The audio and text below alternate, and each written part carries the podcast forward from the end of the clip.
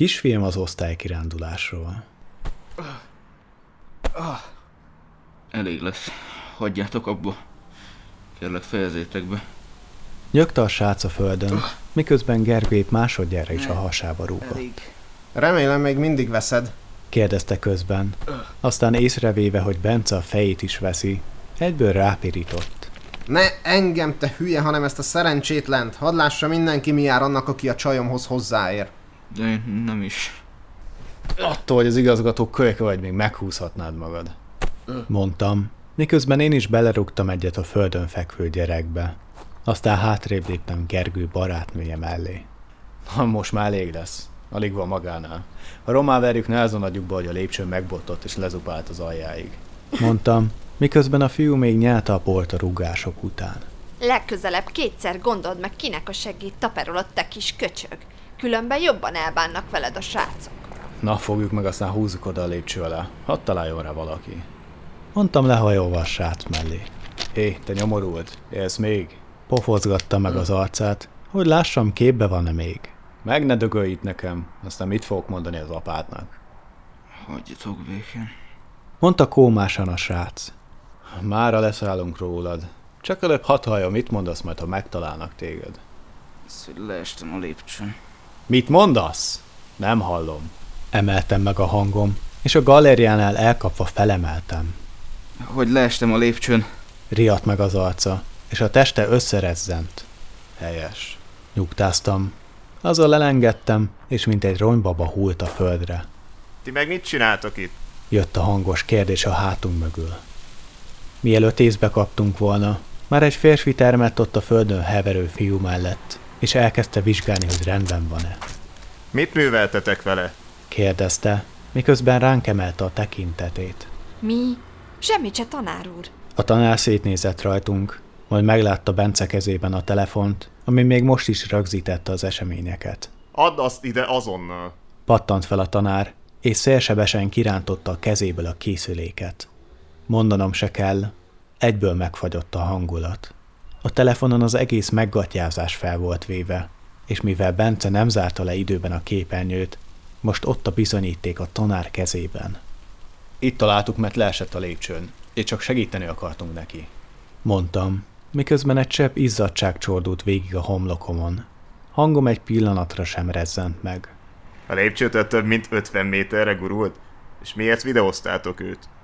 kérdezte a tanár, miközben felváltva nézett minket és a telefon kijelzőjét. Mi csak itt voltunk. Váltott volna Bence. Te jóságos ég, hogy tehettétek ezt vele? Képette a tanár, amikor a videó azon részéhez ért, amikor jobb horgot adtam a srácnak. A telefonjáért nyúlt remegő kezekkel, és miközben nem tudta levenni a kijelzőről a szemét, tárcsázni kezdett. Zoli, azonnal gyere az iskola háta mögé. Mi az, hogy hova? Ahol diákként cigizni jártunk. Kisváltatva megérkezett a másik nevelő is. Minket addig Árpád tanár úr nem engedett sehova sem. Egyik szemét mindig rajtunk tartotta, miközben próbálta felállítani a gyereket a földről. Leporolta a ruháját, és megnézte, hogy mennyire sérült meg. Mi az Árpi? Mi volt olyan sürgős? kérdezte a megérkező Diri, majd amint észrevette a bántalmazott tagot, egyből oda sietett mellé. Minden rendben van, fiam? Vizsgálta a testét, közben a feje egyre vörösebb lett. Mi már épp futni készültünk volna, viszont mind hiába. A telefon Árpád tanár úr kezében volt, és ha az arcunk nem is telibe látszódik, a hangunk tökéletesen hallatszódik a rögzített videón.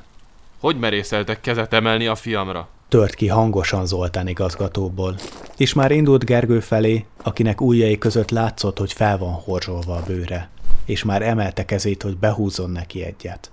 Hagyd, Zoli! Szólt rá Árpád tanár úr. Megfogta a vállát és visszafogta. Így az ökle csak centikkel húzott a kiszemeltje állkapcsa mellett.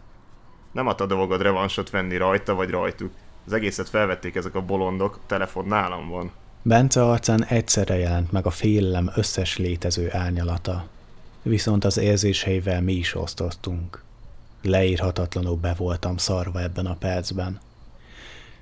Zoltán tanár úr arcát szétvetette az ideg. Lényegében egy jól felfűtött gőzmozdonyra hasonlított, jelen állapotában, aki bármely pillanatban atomjaira robbanhat a tűtől. Vera sírva is fakadt. Gergő már próbálta volna vigasztalni, de Zoltán ezt megállította. Még maga sír? Jött a szó, mint egy pofon. Miért? Magát verték meg? Tehogy. Akkor meg hagyja abba, de azonnal. Szavai igazak voltak, és most jobban fájtak bármilyen szidásnál. Nem csak neki szólt, mindenkinek itt, aki jelen volt. Sírhatott volna akkor is, amikor az első ütés bevitte valamelyikük a fia marcába, hogy megállítsa őket. Maguk kis. Szava ekkor elállt, és inkább a fiával kezdett el foglalkozni. Jelen helyzetben az a legfontosabb, hogy a fiadnak orvosi ellátásra van szüksége. Az ő sorsuk ráér később is. Azonnal takarodjanak. Itt Árpád ránézett Zoltánra. Menjenek az igazgató irodába. De hát uram, ez most nem azon iskolája. Szúrtam oda viccesen. Örüljön annak, hogy nem a 80-as években élünk fiatalember. Az ilyenért nem csak egy körmös járt volna, egészen más. Jegyezte meg Zoltán. Ekkor elindultunk mindannyian az itteni igazgató irodája felé. Szépen katonásan meneteltünk, és a két tiszt mindvégig rajtunk tartotta a szemét, a sebesült el a vállukon. Honnét is kezdjem ezt a történetet? Valahonnan onnan, hogy eljöttünk ide a világ végére osztálykirándulásra. Na, de nem itt kezdődik az érdekesség, hanem ott, hogy jött velünk az igazgató is, mert jó baráti kapcsolatot ápol az itteni tanárokkal. Nem is tudom egyébként, hogy ez hogy szokott lenni náluk. Mindenki ismer mindenkit az egész országban. Vagy van egy nagy közös csoport valamelyik közösségi oldalon, és ott dumálnak, vagy ez hogy megy?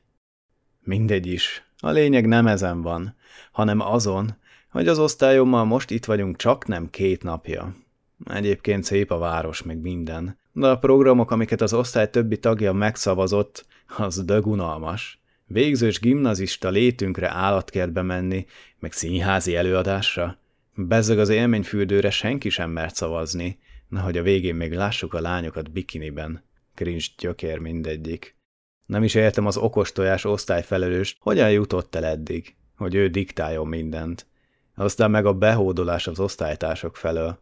Attól, hogy dupla cofia van a lánynak, meg kimérten viselkedik, meg szoknyát hord és blúzt, még nem kellene mindenkinek így becsicskulnia.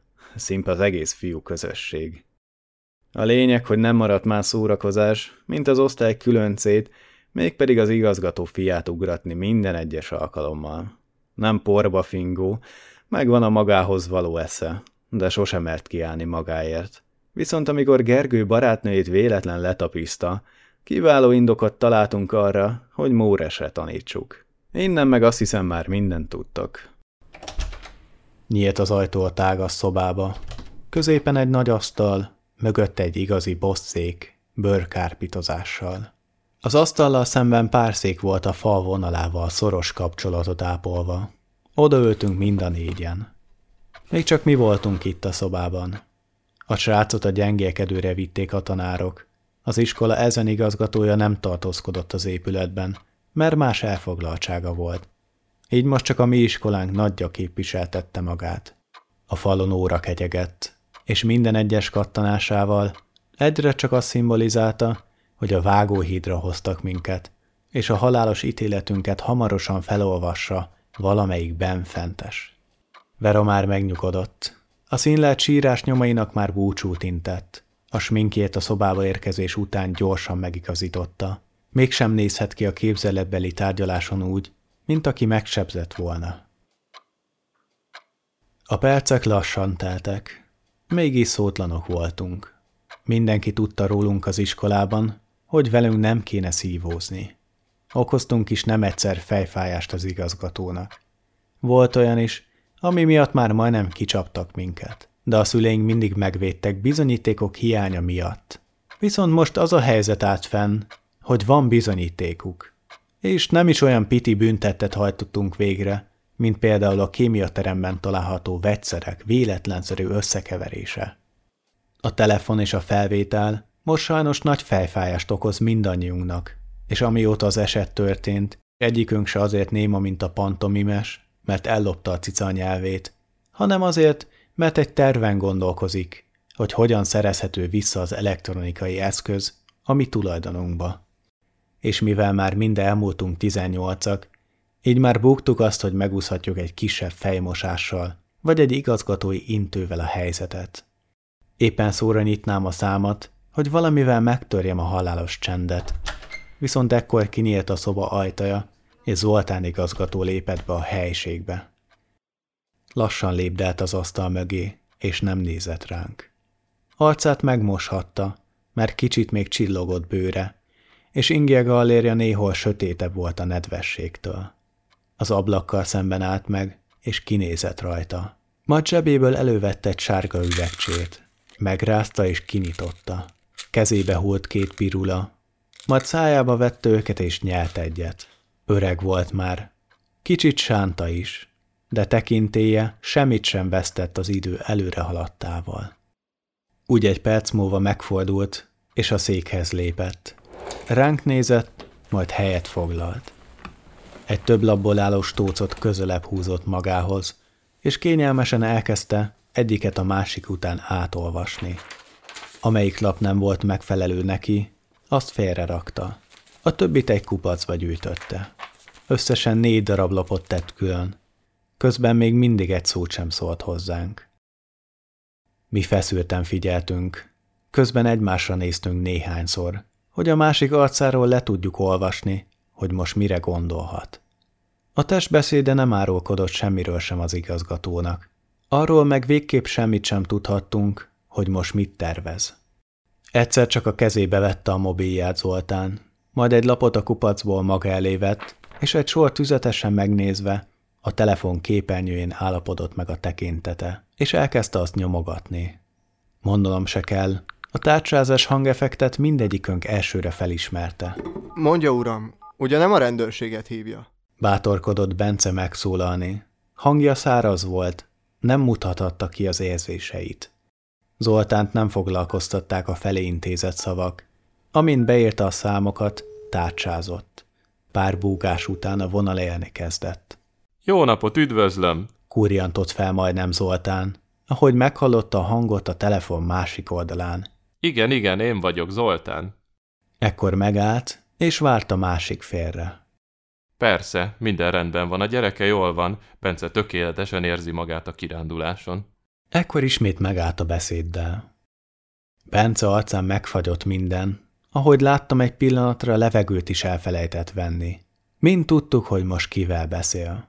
Zoltán mindegyikünk szülőjével jóban van, és most Bence apjával beszélget. Tudja, volt annyi energiája a fiának, hogy egy kis filmet is forgatott az itt töltött időről. Nem is tudtam, hogy foglalkozik ilyenekkel. Ha szeretné, akkor holnap, amikor majd jön autóval érte, megmutatnánk. Nekünk nagyon tetszett a többi tanárral. Ismét várt a másik félre. Közben rámutatott Bencére, aki éppen felállt, és szóra készült nyitni a száját. Aztán határozottan intett, hogy üljön vissza. Csuklója sebesen hulta le az asztal felé. Jól van, mindent értettem. Akkor holnap várni fogjuk. További szép napot, viszont hallásra. Fejezte be a beszélgetés Zoltán, és a vonal bontódott. Maga mekkora egy szemét. Tört elő Verából. Miért lennék az? Maga hazudott. Nem lett volna szabad.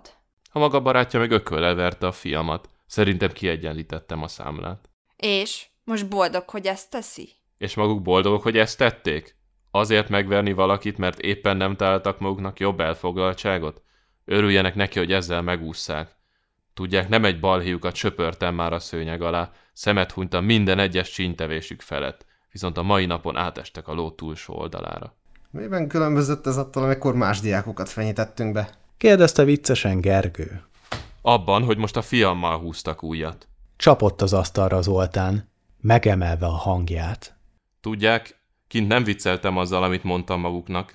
Ha megtehetném, a következő egy hétben kukoricán kellene térdepelniük a sarokban, de legalább úgy elfenekelném önöket egy nátpálcával, hogy véres lenne a valaguk. Milyen szerencsé, hogy ezt már nem teheti meg. Kuncogott Bence.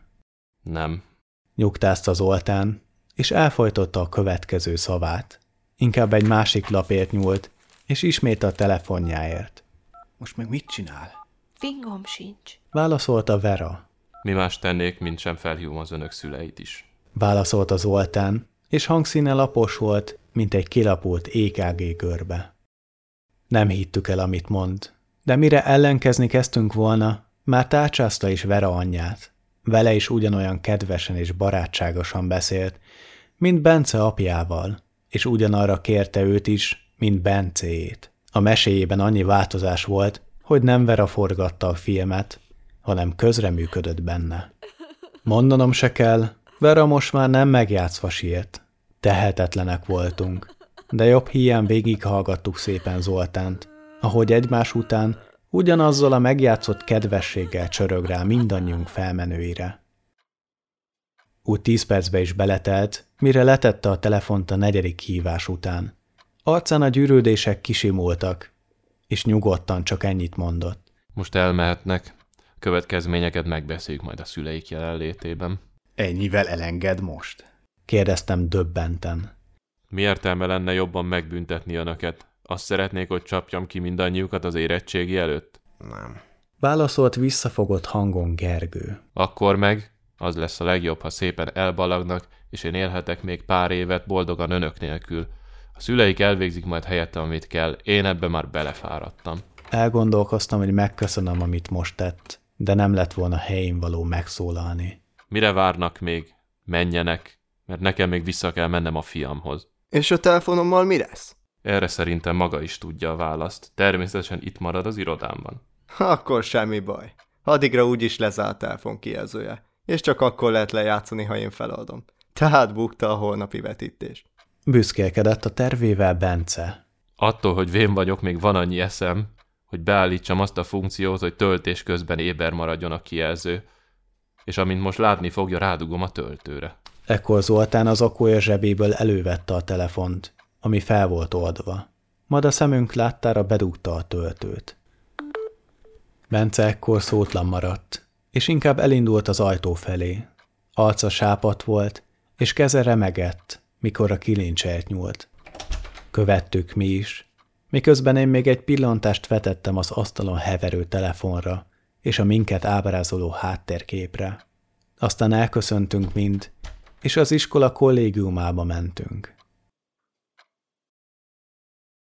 Az oktatási intézménynek volt saját kollégiuma, ami össze volt kötve egy hosszú folyosóval, a fő iskolaépülettel. Nekünk srácoknak a másodikon volt a szállásunk, a lányoknak, akik kevesebben voltak, ugyanezen a szinten, de a másik szányban volt. Középen egy ajtó foglalt helyet, elválasztva a két folyosót, ami viszont mindig zárva volt, és két külön lépcsőház vezetett fel a hálókörletekbe. A kollégium saját portával rendelkezett, ott figyeltek mindenkit, aki ki vagy beszeretett volna jönni az épületbe. Fel volt jegyezve minden személy, hogy tudják, megvan-e az összes diák. A szobámhoz megérkezve szóltam egyből Bencének és Gergőnek, hogy jöjjenek az enyémbe. A két osztálytársamat, akikkel együtt kellett aludnom, kiküldtem, hogy menjenek levegőzenek egy kicsit. Mondanom se kell, nem kellett noszogatni őket. Vaszkez gáz, hogy nem egy szobába raktak minket. Kezdte Gergő belépve az ajtón. Tudod, ez mind azért van, nehogy valami baj csináljunk. Ne szervezkedjünk meg hasonlók. Húztam el a szám, és közben próbáltam felnőttesen beszélni. Nem, mint a megakadályozna minket bármiben is. Mondta Bence, aztán vártunk egy kicsit, és mind elkezdtünk röhögni. Leültek a szoba másik felében lévő ágyakra, és kényelembe helyezték magukat.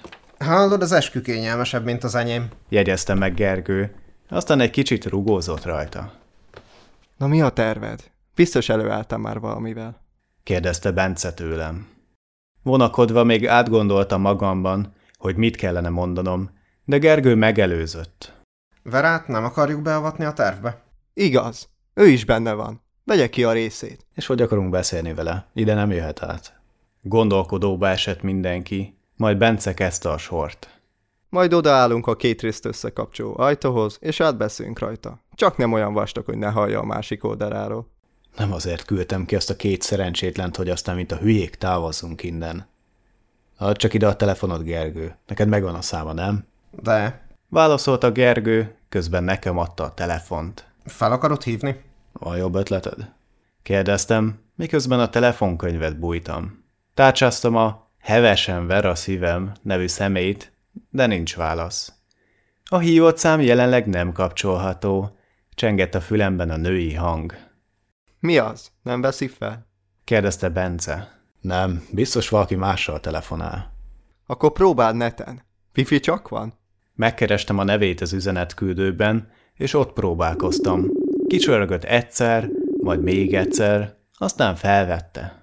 Szia, mit szeretnél? Jött a kérdés Verától. Én vagyok az, nem Gergő? Á, az más. És te mit szeretnél? Kérdezte, már sokkal kedvesebben. Egyedül vagy? Nem. Akkor küld ki mindenkit a szobából. Úgy fél percig nem szólalt meg, fura mocorgás és lépés hangokat hallottam, aztán ismét a füléhez emelte a telefont.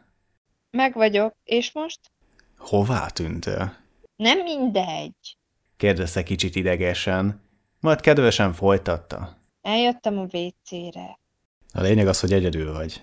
Ja. Kihangosítottam a telefont ekkor, hogy mindenki jól hallhassa Verát, és egy széket a szoba közepére téve, a telefont letettem rá. És mi az elképzelés? Már te is ezzel jössz? A lényeg, hogy vissza kell szereznünk a telefont. És ha megszerezzük, nem fognak rájönni, hogy mi voltunk kisokok. De, viszont a videót le tudjuk törölni, és, És mondjuk egy másik videót csinálunk helyette reggelig. Vágott a szavamba Bence. Az sem egy rossz ötlet. Jegyeztem meg kicsit mérgesen, mert nekem is eszembe juthatott volna ez az ötlet. Ja, akkor így holnap valami más mutat majd Zoltán a szülőknek, az zseni. Így nem kell majd látniuk, hogy megverem az igazgató gyerekét. De azért küldjük már át a telomra az eredeti felvételt, csak elrakni emlékbe. Te hülye vagy? Nem lesz ennyi idő. Valahogy megoldjuk majd, és még azt is ki kell találni, mit veszünk fel helyette. Mondtam kicsit elkeseredve. Közben töltem a fejem valami hülyeségen, amivel egyszerre menekülünk meg, és még az igazgatót is egy kicsit le tudjuk járatni. Szerintem majd időközben kitaláljuk. A lényeg, hogy a telefont vissza kell szerezni, és még most kell indulni, mert az ajtót, ami a két épületet összeköti, hamarosan bezárják. Mondta Gergő idegesen és felspanolva. Mennyi az idő? Kérdeztem. 8 óra lesz, 10 perc múlva. Lassan kaja idő van. Ah, jól láttam, tízkor van ügyeletváltás. Ha akkor kimegyünk, lesz egy csomó időnk megcsinálni, azt csinálunk, amit akarunk. És szerinted sikerülni fog reggelig úgy, hogy senkinek se tűnjön fel? Persze, alig van bárki ebben az épületben rajtunk kívül. Úgy átmegyünk a másikba, hogy senki se vesz majd észre minket. 10 perc múlva mindenki jelenjen meg az evédlőben. A vacsora hamarosan készen lesz. Szólt a hangos bemondóba Árpádbá. És mi lenne, ha kaja után elrejtőznénk a WC-ben? Mondjuk az első emeletiben, az igazgatói iroda fölött. Legyen, akkor legalább nem kell rejtőzködnünk a tanárok elől. Valamennyi időt csak kibírunk majd valahogy abban a szakban, ameddig lecsillapodnak a dolgok odakint. Na, akkor találkozzunk a vacsin. Ott megbeszéljük, mit vegyünk fel a telóban. Mondta Vera, és lerakta a hívást. Igaza van. Kajás vagyok. Mondta Gergő, majd felállt az ágyról, és elindult ki a szobából. Mi is felálltunk az ágyról Gergő után, akinek a tekintetében még mindig ott volt a félelem, hogy nem fog sikerülni a terv, és holnap napvilágot lát a felvétel. A vacsorával végezve, a sorból kiszökve, az első emeleti mosdókhoz mentünk. Nagy szerencsénk volt, mert az egyik tanár a sor elején, a másik meg az étkezőben volt és maradt segíteni elpakolni. Nem tűnhetett fel senkinek sem, hogy nem mentünk vissza a hálókörletekbe. Na, akkor mindenki be a WC-be. Mondtam, közben a fiú WC-re mutattam. Ki van zárva, hogy a fiú WC-be bemenjek? Ki tudja, mi van oda benn? Horkan fel egy kicsit Vera. Akkor menj a lányba, ha az jobban tetszik. Majd kopogunk, aki kell jönnöd. Jól van. Mondta Vera, majd büszkén átsétált a túloldalra, és már el is tűnt az illemhelység ajtaja mögött. Mi egy kicsit még vártunk, mielőtt bementünk volna a sajátunkba, és közben Bencével Gergőre néztünk, és vigyorogtunk. Mi van? Mi lenne te nagy okos? Menjél már te! Hova? Hát utána te szerencsétlen. Hova máshova? Hát baszki, én be nem megyek a lány WC-be. Mondta Gergő fintorogva. Egyedül van a csőd a WC-ben. Hidd el, senki sem fog rátok nyitni. Lesz vagy fél órátok azt csinálni, amit akartok. Indulj már! Mondtam neki, és sarkon fordítottam. Majd löktem egyet rajta, aki majdnem hasra esett ettől. E, jól van, de aztán ne hallgatózzatok. Jegyezte meg Gergő, és belépett a szent területre. Aztán eltűnt a nyílázáró mögött. Balfasz. Jegyezte meg Bence, aztán bementünk elfoglalni a helyünket. Amikor már Bence elkezdett ásítozni mellettem, és a furcsa hangok is megszűntek a környéken, ránéztem a telómra, hogy mennyi az idő. Tíz óra múlt nem sokkal. Ilyenkor már mindenki a helyén lehet, az előző napokból ítélve. Az osztály fele, meg a nevelők is már rég alszanak. Ezt onnan tudom, hogy múlt éjjel valakinek fájt este a feje, és az ofő már rég húzta a lóbört, akire a gyógyszereket bízták. Mondanom se kell, boldog volt, hogy felkeltették. Biztos bevett ő is párat, abból, amit a gyereknek adott előtte. Szerinted Gergőik kész vannak már? Egy óra csak elég volt nekik. Ekkor megnyitottam az üzenetküldő alkalmazást, és küldtem neki egy emótot, majd vártunk, hogy visszajelezzem. Na, írt? Nem, pedig tudom, hogy mindig reagálni szokott, ha írok neki. Írj neki újból. Türelmetlenkedett egy kicsit Bence. Ekkor írtam neki egy haót, de erre sem reagált. Ezután ráírtam Verára, de nála is hasonló volt a helyzet. Akkor úgy néz ki, cselkednünk kell. Mondta Bence egy vigyorral az arcán, és elindult a lány WC felé. Az ajtót egy hang nélkül nyitotta ki, pedig amikor Vera mozgatta, akkor úgy nyikorgott, mintha életében nem látott volna olajat vagy kenősírt. Nem tudom, hogy csinálta Bence, de az biztos, hogy nem elsőre hajt végre ilyen műveletet. Szótlanul követtem, ekkor a második ajtó után Verát és Gergőt láttuk meg, előbbi kipirult arccal és kicsit kócos hajjal. Utóbbinak meg fülig ért a szája. Miért nem írta vissza? Kérdeztem Gergőtől. Mert írtál? Kétszer is. Gergő a zsebeit kezdte el kutatni, majd látom, hogy az arcáról lefagyott a mosoly. Nincs nálam a telóm. Mondta ilyetten. Mert hol hagytad? A széken maradhatott, amikor beszéltünk Verával. Remek. Jegyeztem meg gúnyosan. És neked nem jelzett? Fordultam Verához. Nem, mert kicsúszott a farzsebemből, amikor egyenesen be a budiba. Azóta se kép, se hang. Csodálatos. Én csak megráztam a fejem, és arcomat egy pillanatra kezembe temettem, hogy a kínomba a számra őt vigyoromat ne láthassák. Aztán egy nagy levegőt véve felsóhajtottam. Akkor irány az igazgatóiroda. Mondtam, és elindultam kifelé a helységből. Utánam a csapad, akiket legszívesebben otthagytam volna hadd malmozzanak, miközben visszaszerzem nekik a telefont, de nem tehettem ezt, mert ha elszúrom, akkor egy életen át hallgathattam volna, hogy milyen béna vagyok. Bence, mielőtt kiértünk volna a helységből, kinyitotta az ablakot.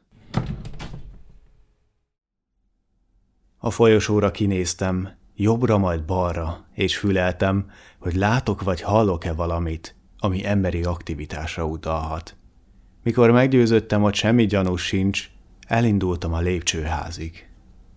A folyosó olyan 45-50 méter hosszú lehetett, a WC a kétharmadánál volt, a végében meg egy tanár és tűz esetén használandó lépcsőház. Bal oldalt a tantermek ajtajai voltak. A falakon tablók sorakoztak, jobb oldalt meg szekrények, és úgy középtált a következő szintre vezető lépcső. Kőpadló volt egész végig, így figyelni kellett minden lépésre, mert eléggé vízhangzott mindentől, amit csinálunk.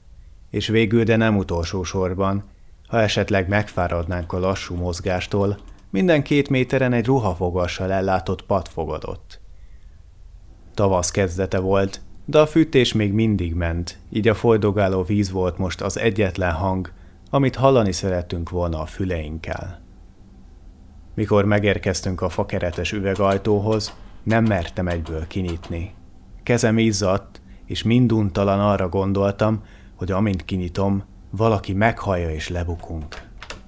Csak emeld meg egy kicsit, hogy ne szoruljanak annyira a zsanérok. Suttogta Bence. Mármint az ajtót, miután a nyelv kiugrott a helyéről, a kirincs segítségével. Megpróbáltam mindent, amit Bence javasolt, és lássanak csodát, a bővész mutatvány itt is működött.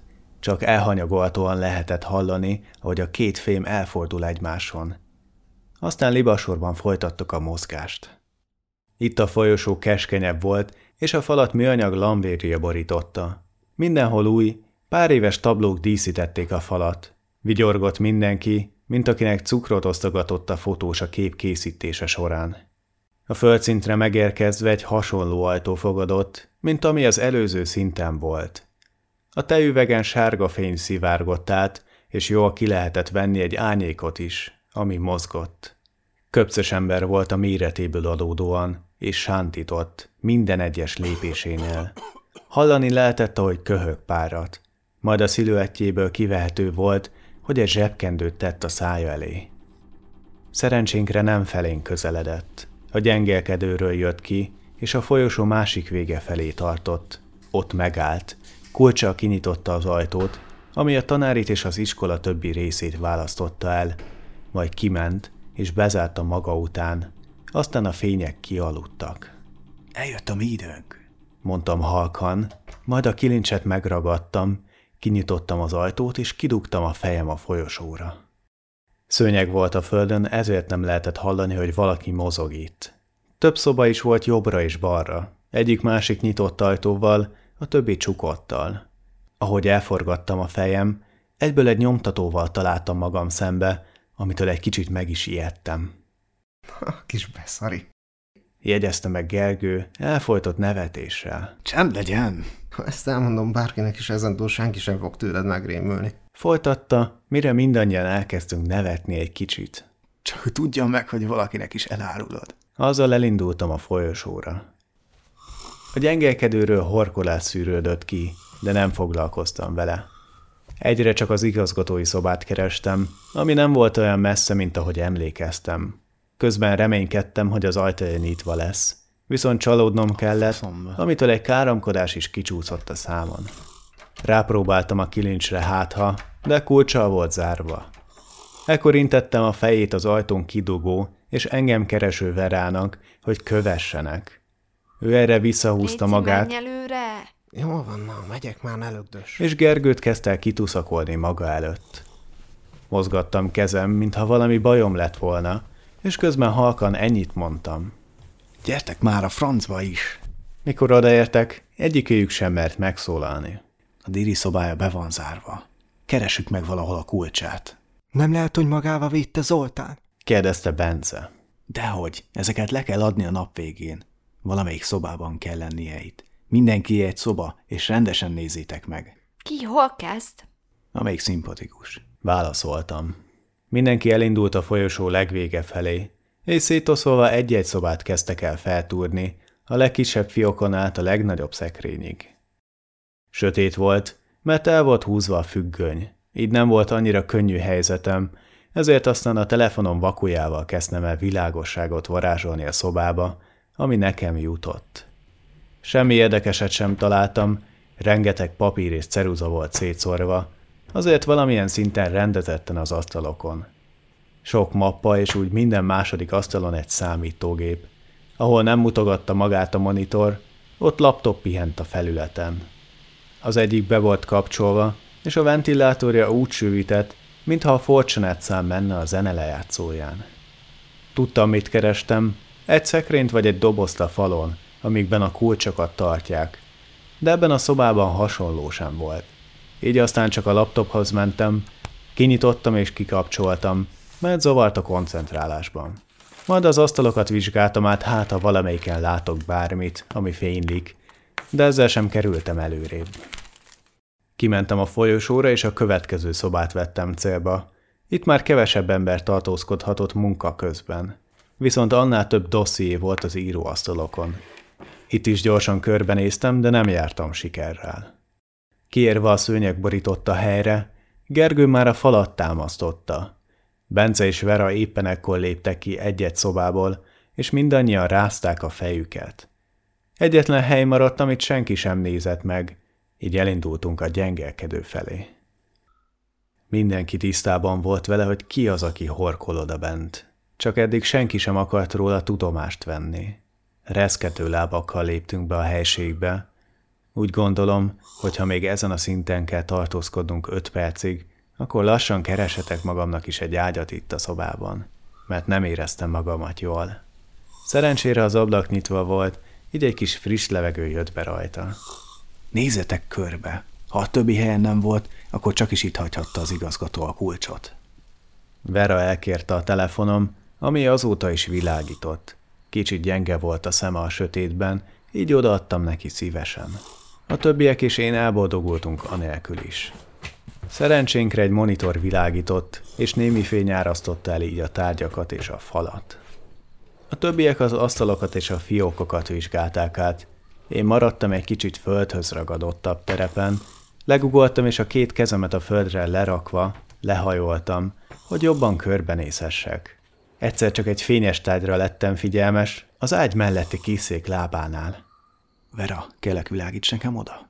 Suttogtam, közben a hokedlire mutattam. A kulcs az! Repesett az örömtől Vera, miközben a vaku fénye megvilágította a kulcsomót. Csak éppen azt felejtette el, hogy csöndbe kellene maradnia. Vera! Szóltunk egyből mindannyian, amitől egy kicsit össze is húzta magát. Jól van, bocsi, csak megörültem neki. Ekkor a horkolás abba maradt. Gergő közelebb lépett az ágyhoz, és elkezdte vizsgálni a srácot. Szerinted felébredt? Kérdezte, mikor én is megérkeztem mellé. Szerintem nem. Na, akkor jó van, már kezdtem megijedni. Fordult el Gergő, és távolabb ment. Na majd pont -e.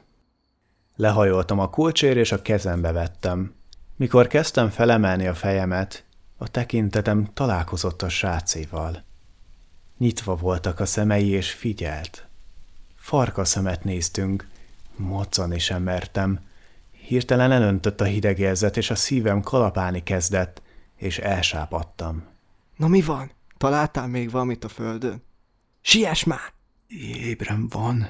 Mondtam dadogva, és nem mertem levenni a szemem róla. Ő is ugyanannyira meg volt rémülve, mint én. Mi van? Ébren van. Válaszoltam újra. Ne viccelj. Jött vissza mellém Gergő. Bakker, ez tényleg ébren van, menj onnan! Lökött félre. Hogy kellene ismét elaltatni? Kérdezte aggódva Vera. Ekkor a srác ordítani próbált, de Gergő kirántotta a feje alól a párnát, és elkezdte belenyomni a pofájába. A fiú kapálózott a kezeivel, de mind hiába. Gergő sokkal erősebb volt nála. Mit csinálsz? Meg akarod ölni? Riadt meg Vera, de már nem suttogott. Dehogy, majd ha már nem kap levegőt, akkor elájul. A folyosón felkapcsolódtak a lámpák.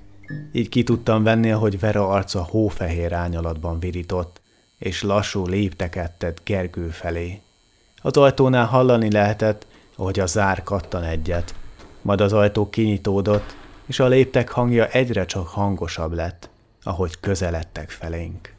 Jön valaki! Hagyd abba, Gergő! Na, még mit nem, aztán majd beárul minket. Nem kell neki sok és elájul, utána meg elbújjunk. Nincs annyi időnk. Jelentettem ki, és már kerestem a lehetséges búvóhelyeket a szobában. Vera közben egy spanyol fal mögé bújt, és összekuporodva a kezeit átkulcsolta a lábai előtt, és mozdulatlanul próbált nem sírni. Szerencséje volt, mert ha valaki bejön, pont nem láthatott rá, hogy ott rejtőzik. Ki van oda, Ben? Felébredtél, fiam? Hallatszódott fáradt hangon a kérdés. A fenébe! Ez Zoltán! Jegyezte meg Bence aggódva, de ekkor a srác keze már az ágy matracába simult. Hagyd abba most, Gergő, mert ezt meglátja, eskü nem úszod meg. Zoltán ekkor már a szobában volt, miközben mi észre sem vettük, hogy eddig eljutott a másik ajtótól. Amikor meglátta, hogy Gergő mit csinál, sebes, egyben bicegő léptekkel odament az ágyhoz, amin a fia feküdt, és nem kímélve a folytogatóját, úgy hátra rántotta őt, hogy hanyat vágódott a padlón. Fiam, mit műveltek veled? Rángatta a vállánál fogva az eszméletlen testet. Gergő bevághatta a fejét az esés következtében, mert eléggé kótyagosan keveredett fel a földről két lábra. Bence a sarokban állt, le volt fagyva. Már látható volt rajta, hogy nem bírja sokáig ki anélkül, hogy elájulna. De ez most rátett egy lapáttal nála. Nem volt elég önöknek, hogy megverték, még meg is fullasztották? Ordított dühösen Zoltán, és elengedte a fiát, majd szétnézett rajtunk. Hol van az a kölök? Megölöm. Csattant fel és Gergőre nézett, aki nem volt a helyzet magaslatán, és csak bambán bámult az igazgatóra. Zoltán ekkor gondolkozás nélkül az ágy melletti kis asztalról egy ollót vett fel, amivel a gészt vághatták, majd ahogy csak tudta, Gergő kulcsontja fölé vágta, közvetlen a nyakába. Na mi van, csak ennyit tud? kérdezte nagyképűen Gergő, majd kezét gyengén, ahogy megmaradt ereje engedte, rárakta Zoltán támadó karjára. Dehogy. Jelentette ki Zoltán. Tekintete most már inkább hasonlított egy olyan ember arcára, akinek semmilyen megbánás sem maradt az életében. Az egyetlen dolog, amit védenie kellett ez idáig, az most ott fekszik mozdulatlanul az ágyban, kisimult arccal. Ekkor az olló távozott Gergő nyakából, majd a hasában állt meg.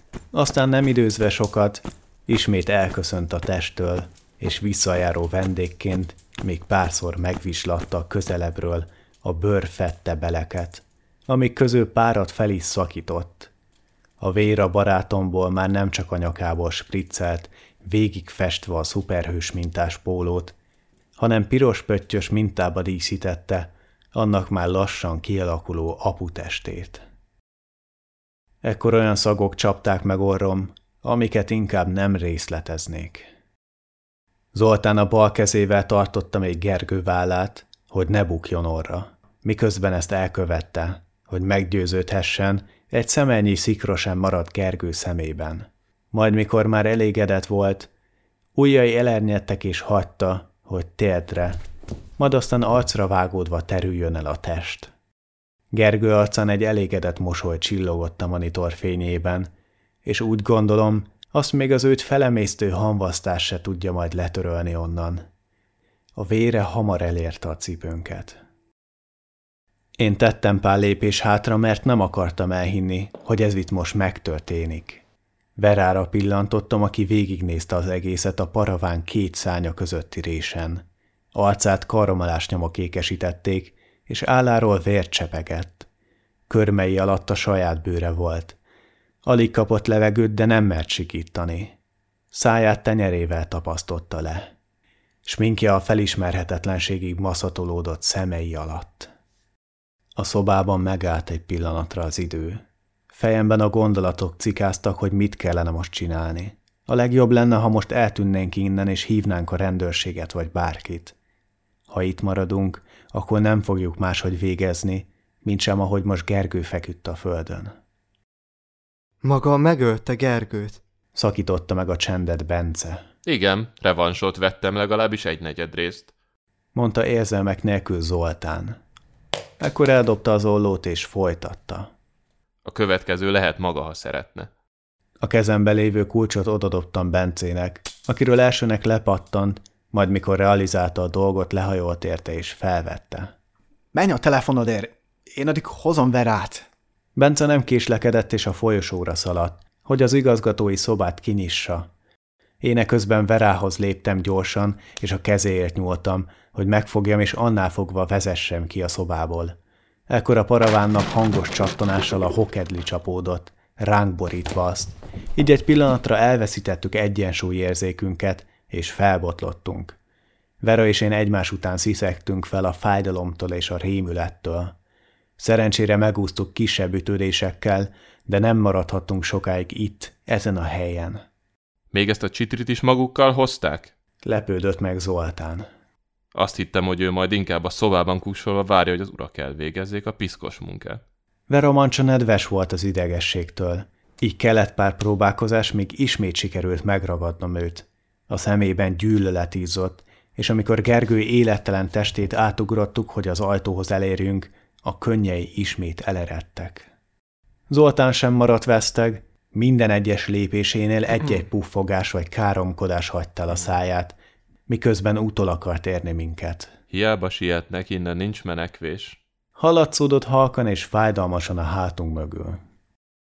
Mi már a folyosó végéhez tartottunk, miközben Bence még csak a negyedik kulcsa bajlódott az ajtónál, de nem állhattunk meg. Verát a lépcsőházba toltam, hogy meneküljön vagy csináljon valamit, de tegye magát hasznossá. Eközben Zoltán Bence háta mögért, és a folyosón lévő szekrényről egy vázát levéve a fejét célozta meg vele. Bence még időben észbe kapott, és kezével hárította a támadást. A váza szilánkosra tört, és a benne lévő víz beterítette Bencét. A darabok az alkarjába fúródtak, mélyen felszakítva a húsát. Az igazgató nem várta, még kihívottja reagálni tudni egy ellentámadással. Így már készítette is a következő tárgyat, ami a keze ügyébe került. Hogy vinni el magát a rák vagy valami. Vén köcsög. Köpte oda a mondatot Bence, és nem várta meg, míg a falról leakasztott tabló a mai divatnak belőtt síróját egy kicsit is elállítsa. Menten talpra át és felén futott. Aztán nem várta meg, hogy megdicsérjem, már is eltűnt a lépcsőfordulóban. Nem kell sokat várni, és megtörténik, amit kíván, kölök. A másodikig szaladtunk fel Bencével, és a biztonság kedvére egy olyan helyet választottunk a folyosó túlsó felén, ahol beláthatjuk az egész emeletet. Ha észrevesszük, hogy az igazgató a nyomunkban van, egyből el tudunk menekülni valahova máshova. Vera merre van? Kérdezte zihálva Bence. Nem tudom. Utoljára a lépcsőházban láttam, akkor elküldtem, hogy szerezzen segítséget. Bence jobb kézfeje vértaláztatott volt, és a folyosót is rendesen itatta testnedvével, arról, ahonnét jöttünk. Kétségbeesve elkezdte kiszedegetni az alkarjából a szilánkokat. Azonnal hagyd abba! Szóltam rá, mikor megláttam, hogy jobban ömlik a vére a padlóra. Gyorsan levettem a pólóm, és a hóna alatt pár centivel átkötöttem a bicepszénél, hogy a vérzést csökkentsem.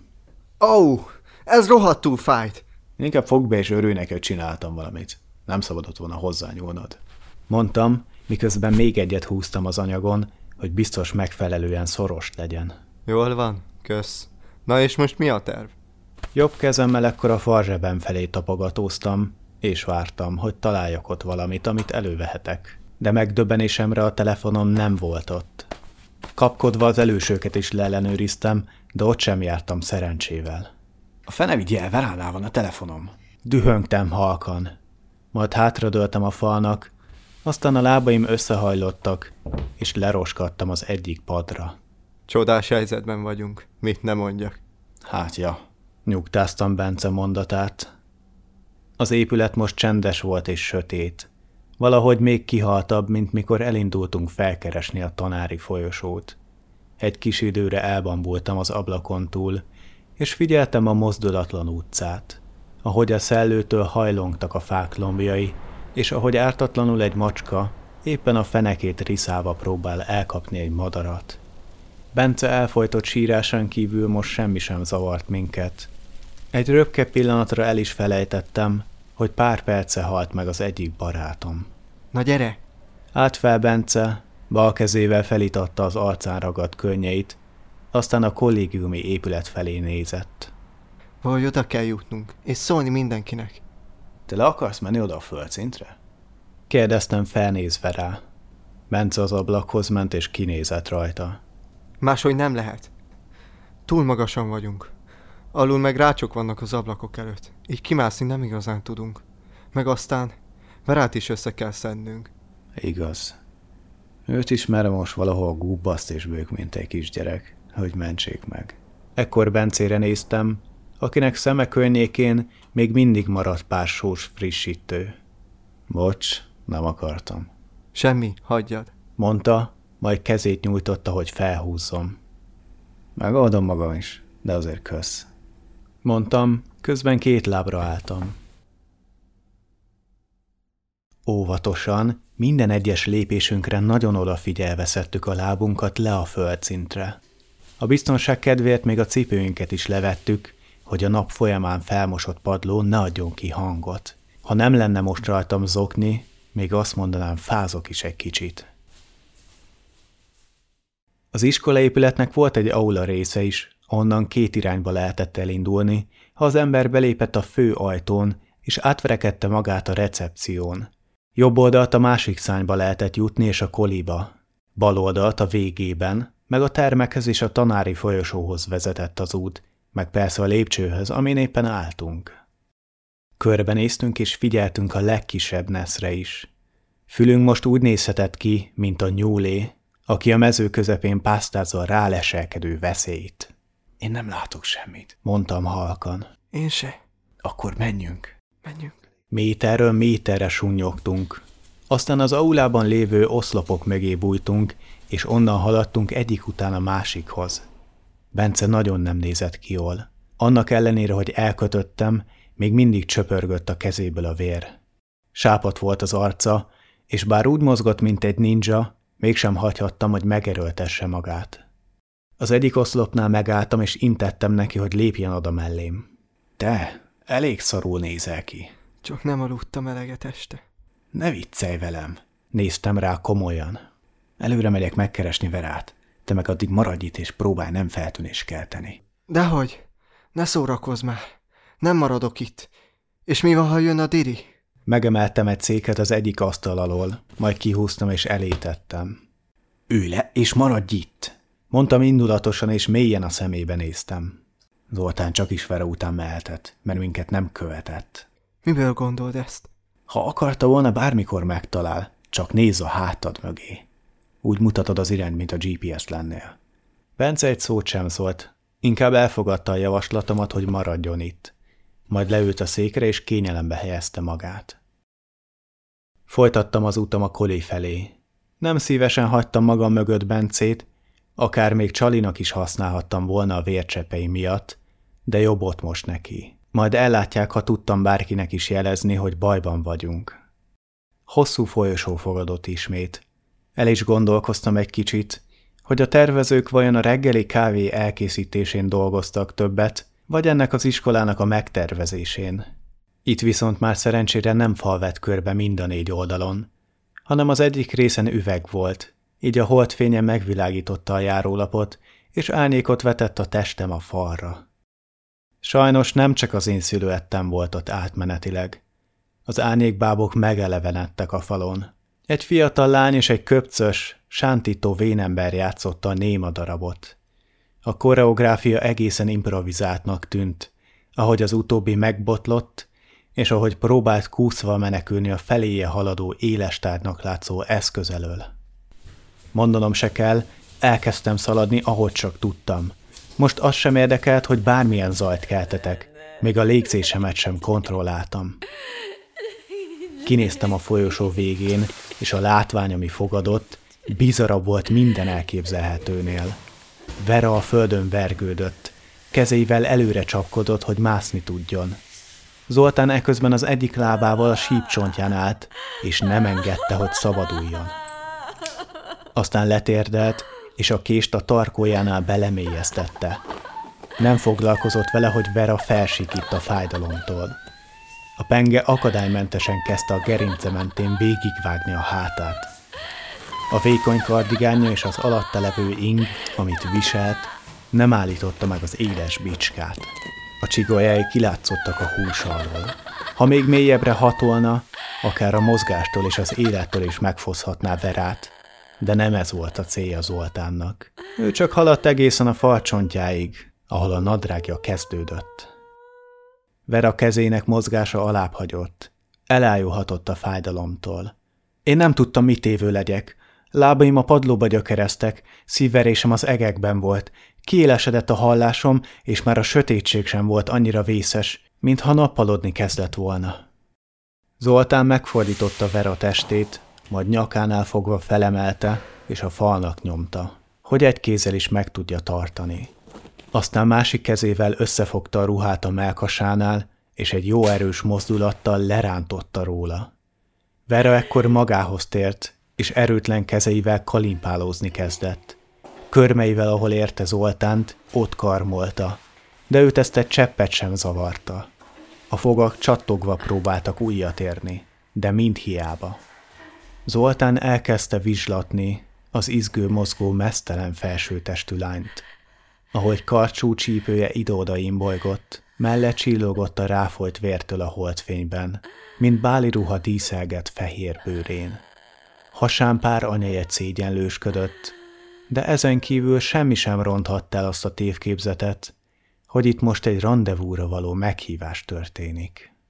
Most mindenki megcsodálhatja a művésznőt, akire eddig epekedve vágytak. Bár nekem nem kellene ez a test, egy ilyen céda, rúta kéznek, rúta szemnek.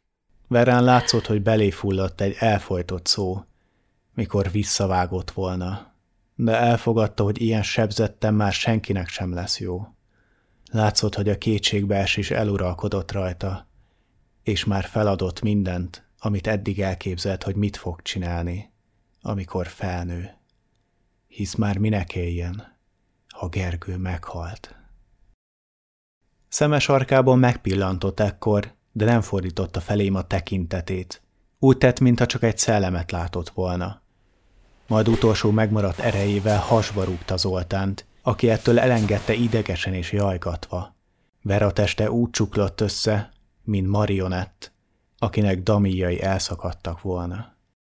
Zoltán nem kislekedett. Vera fejét hajánál fogva megemelte, és elvágta a torkát, az előadásnak ezennel véget vetve. A telefonom ekkor csipogott párat, ami felkeltette az igazgató figyelmét. Kihalázta Vera farzsebéből, és mikor meglátta, hogy a feloldó képernyőn a rólunk négyünkről készült kép van beállítva, fogta, és amilyen erővel csak tudta, a földnek vágta a készüléket. A képernyő szilánkosra tört, és a hátlapja is lerepült. Van oda át valaki? kérdezte Árpád tanár úr, aki éppen soron volt az éjszakai ügyeletben. Viszont ő két ajtóval távolabb volt, a kollégiumi oldalon, zárt ajtók mögött. Hangja ezért csak nagyon tompán hallatszódott, és mintha a kulcsokat kereste volna. Válaszra nem méltatta Zoltán, inkább elindult visszafelé, amerre én is voltam. Sőt, szerintem észre is vett. Lépéseit tempósabbra vette, már az sem érdekelt, hogy a bénábbik lábára rá kell nehezetnie. Én cipőmet neki dobtam, és elkezdtem futni Bence felé. A lábbelik, mintha betonfalnak csapódtak volna, úgy pattantak le az igazgatóról. Még annyira sem erőltette meg magát, hogy rám grimaszoljon. Bencéhez érve szavak nélkül egyszerűen csak felhúztam a székről, és elindultam vele vissza a tanári folyosóra. A kulcs meg van még? Milyen kulcs? Kérdezett vissza, de már nem volt igazán magánál. És merre vannak a srácok? Vera halott. Megölte az a rohadék, és az igazgató szoba kulcsa. Persze. Valahol a folyosón kell lennie. Vala az ajtó előtt. A folyosón. A bakancsnak a hangja, ami a hátunk mögül hallatszódott, egyre hangosabb lett, ahogy megrezgette dobhártyánkat a mindenhonnan visszapattanó hang. Már-már tarkomon éreztem a meleg pengét, amit Vera vére tett azzá. A tanári folyosó ajtaját úgy rúgtam be, mintha ott se lett volna. Már az sem érdekelt, hogyha az egész létesítmény felfigyel a ricsajra. Sőt, érdekemben is állt, hogy legalább valaki észrevegyen minket. Nem szívleltem annyira Árpád tanár urat, de most az ő ráncos arcára és kopaszodásnak indult őszhaja látványára vágytam, valahol mélyen legbelül. A kulcsa szőnyegen pihent, várta, hogy az évtizedek alatt a rosta megegye, de ehelyett már csuklomban hintázott, mikor felkaptam. Keresve sem találhatott volna most jobb párt magának, mint azt az árat, aminek bemutattam kapkodva. Úgy összeillettek, hogy hamar meg is nyírt neki. Aztán, mikor kiszerettem volna húzni, hogy magammal vigyem a szobába, idegességembe beletörtem a fejét. Szegény, akár egy hímsáska. Bencét a bőrszékhez vittem és beleültettem, majd az asztalon világító telefonját a kezébe adtam. Fogd jó erősen, és hív segítséget! Hideg ujjait a készülék köré hajlítottam.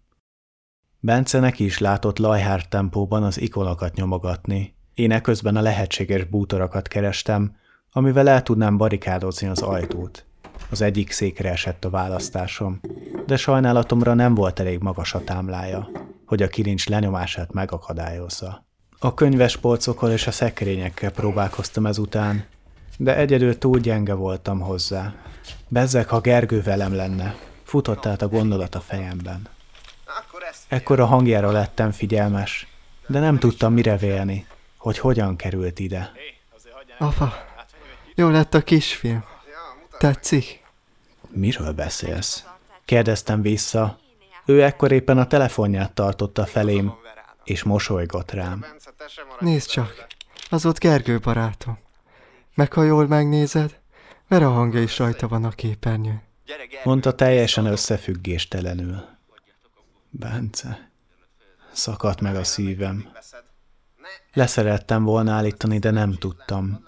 Testem megdermett. A torkomban, mintha gombóc akadt volna. Éreztem, hogy semmi esélyünk sincs a megmenekülésre. A pillanatban elidőztem egy kicsit, és a képernyőt nézve, a képkockák egymás utányába bambultam. Sajnálni kezdtem a srácot a videóban, és dühös voltam a fölé tornyosulókra. Üvölteni szerettem volna, hogy hagyják abba, azonban hangszalaimat nem rezgette levegő. Aztán Árpád zökkentett ki a bódult helyzetből, a hangos kérdése. Fel sem tűnt, hogy koppant valami az előbb. Na jó. Nem sokkal később Zoltán szólalt meg a hangsávon, viszont mikor realizáltam, hogy ez nem a telefonból szól, már késő volt. Szerencsémre Bencét előbb vette észre, és a periférikus látásában a holterébe kerültem, mikor a két mérethes polc között voltam. Úgy látom, itt már nincs mit tenni. Hallatszott a kimerült Zoltán szájából csalódottan. A bőrszékhez lépett és megforgatta benne ülőt, aki pár fordulat után élettelenül az asztal alá csúszott. A telefont kezdte el vizslatni ezután. A képernyő a szemébe világított, így hunyorítva nézte. Majd ahogy csak bírta, elkezdte taposni. Aztán lehajolt érte. Éne közben kihasználva a pillanatot, hogy most mással foglalkozik, bátorkodtam elindulni az ajtó felé, hogy megszökhessek ebből a szobából. Talpam alatt egyszer sem recsent meg a parketta, viszont a törött kerámiát már sehogy sem tudta elkerülni a szerencsém. Sziszenésemre Zoltán felkapta a fejét, és a telefon már sebesen szágódott felém, bészbolosokat megszégyenítő kézmozulat után. A kijelzőnek, ha a taposás nem lett volna elég, akkor a bordán megadta a kegyelemdöfést, és még tovább repett. Egyenesen előre, a gyengelkedőbe futottam. Gergő testét megkerülve az ágy mögé léptem, amin a srác feküdt. Úgy gondoltam, hogy amíg itt vagyok, nem árthat nekem. Fájdalmat vagy megbánást okozhatok neki a fia látványával. Észhez téríthetem az első gyilkossága helyszínével, ahogy engem is helyre tett a videó. Zoltán csak jött. Arca vonásainak felét a rávilágító monitor árnyékba borította. Megmaradt lehetőségeimet kihasználva, a kijelzőt teljesen felé fordítottam, hát ha megvakul vagy bármit tesz vele. Amiben csak tudtam, reménykedtem. Ő kezét a szemei elé kapta, majd ahogy közelebb ért, lesöpölte az állványról a monitort. Testem ekkor már annyira remegett a félelemtől, hogy a nedvességet sem bírta magában tartani. Zoltán lenézett a fiára, majd rám. A szemembe nézett. Tekintete megszelidült. Megbánás jelent meg rajta. Keressék meg őket. A folyosóról Árpád tanár úr hangjára lettünk figyelmesek. Zoltán hátra nézett, ahova én is, az ajtóra. Majd ugyanazzal a fagyos tekintettel nyaka visszaállt nyugalmi helyzetbe, és lábát az ágy széléhez téve nekem rúgta azt. Váratlanul ért ezért összeestem. Oldalam a hideg padlón landolt. Zoltán odasétált mellém, és gondolkozás nélkül a gyomromba lépett. Aztán nem sajnálva folytatta ezt meg párszor. Majd megállt megpihenni. Elég lesz. Nyökögtem a hátamra fordulva. Aztán a kezemet a hasamra tettem, hogy védjem azt. Mit mond? Nem hallom. Gúnyolodott Zoltán. Lábával félrelökte a kezemet, aztán folytatta a tornát. Annyi erőm sem maradt, hogy megfeszítsem hasizmom. Hogy kevésbé Hagyja érez már valamit abba. tesz. Hagyja abba. Egyre csak ezt szalkóztam. Halljam, mit fog mondani, ha megtalálják? Számár megtelt a fém ízével, és piros nyálam csordogált az ajkam szélén, egészen a fülem vonaláig. Zoltán lábbelének talpán is felfedeztem hasonló szint. Nem láttam már pontosan, de biztosan. Csak is ez a szín lehetett. Éreztem, ahogy a testem átveszi a padló hőmérsékletét. Csak úgy szívta ki belőlem a hőt. Zoltán egyszer csak abba hagyta. Úgy látszott valami beleakadhatott a bakancsa végébe. Valami nyálkás kötélszerű. Lerázta róla, majd mellém térdelt. Számban megkereste a nyelvem, majd kihúzta, és öklével az államba húzott egyet. Ekkor nyelni már rég nem tudtam, viszont a fájdalom hatására a számtartalmát hirtelen az igazgatóra köptem, amit egy laza kézmozdulattal le is takarított a vonásai alól. Homályos foltokban még láttam, ahogy ezek után már nem akart csinálni semmit sem, csak figyelt engem. Nem éreztem a testem. Olyan volt, mintha lebegtem volna.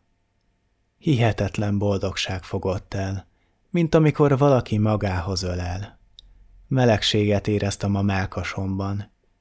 Valamiért Gergő utolsó mosajára gondoltam. Aztán már semmire sem. A hallásom egyre csak tompult. Szemhéjam utoljára nedvesítette meg a szaruhártyám. Melkasom lassanként elnehezült. Nem tudtam tovább megemelni. Apa, mit csinálsz te ott a földön?